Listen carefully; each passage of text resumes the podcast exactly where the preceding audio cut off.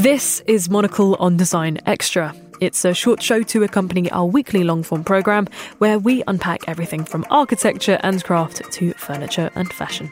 I'm Maylie Evans. The luxury luggage brand Rimowa have recently launched their very own design prize, offering students in Germany the opportunity to share work related to the theme of mobility. To find out more about the inaugural edition of the competition, Monocle's fashion editor, Natalie Theodosi, sat down with the CEO of Rimowa, Uga Bonne Massimba. Let's take a listen.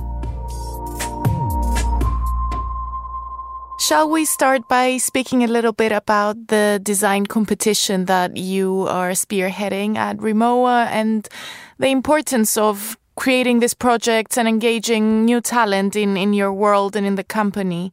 The importance for us is that you know we are defined by design. We are defined by german design really. And so the goal for us here is that since the combination of design and innovation really are part of who we are we wanted to be supporting young creative minds. That was for us something pretty natural to do.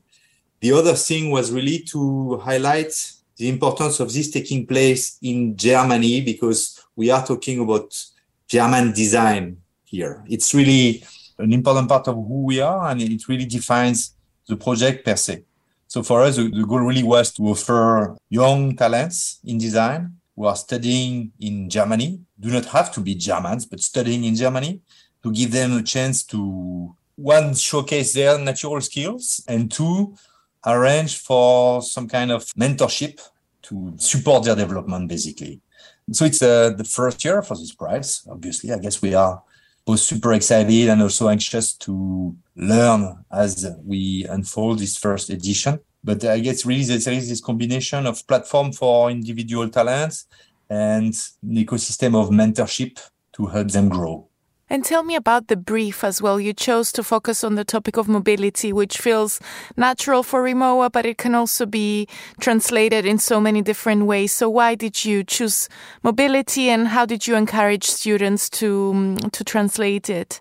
What we didn't want to start with is a brief that would be somehow too related to Rimowa, because that's really not the purpose. The purpose is on, is on design but that said, because the task of mentorship is a rather humbling task, we decided that mobility would be a very interesting playground for their creativity, but also a playground where we would also have a lot to bring as being a mobility brand. That said, really, mobility, we regard it as really synonymous with uh, freedom, and you spoke about the focus on design and German design in particular.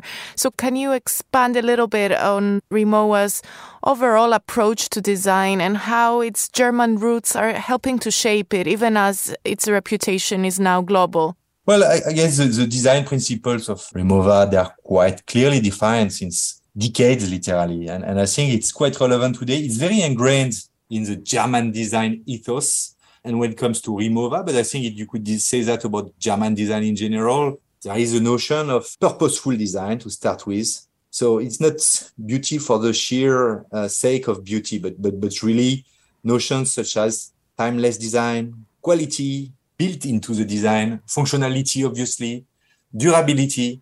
These are elements that absolutely define the design. So a design that would not incorporate these elements would not be Rimowa design and to many extent would not be German design because there are so many other icons of this German design. I think our approach to design is really that we interlink function, timelessness, and, and sustainability. You know, we aim at creating products that last a lifetime, really. It's a very, very heavy promise. And again, I, we do not regard one aspect of the design endeavor without the other. If it ticks all the boxes, then we are on the right track.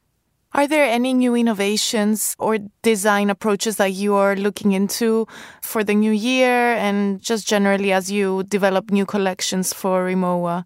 Well, there are, there are many, but that I can mention, you know, this year we have to start with launched in end of July, a lifetime warranty. And that might sound okay. It's been a huge task. And for me, it's been the result of years of efforts to feel confident enough to say that you know this incredible products that are exposed to the incredible hardships because the suitcase is a product that is really exposed to shocks and fallings and, and being dropped on the floor by the airlines. And we, we are proud of saying nowadays, if you buy a Rimowa suitcase, you have a lifetime warranty. That's a very, very big thing.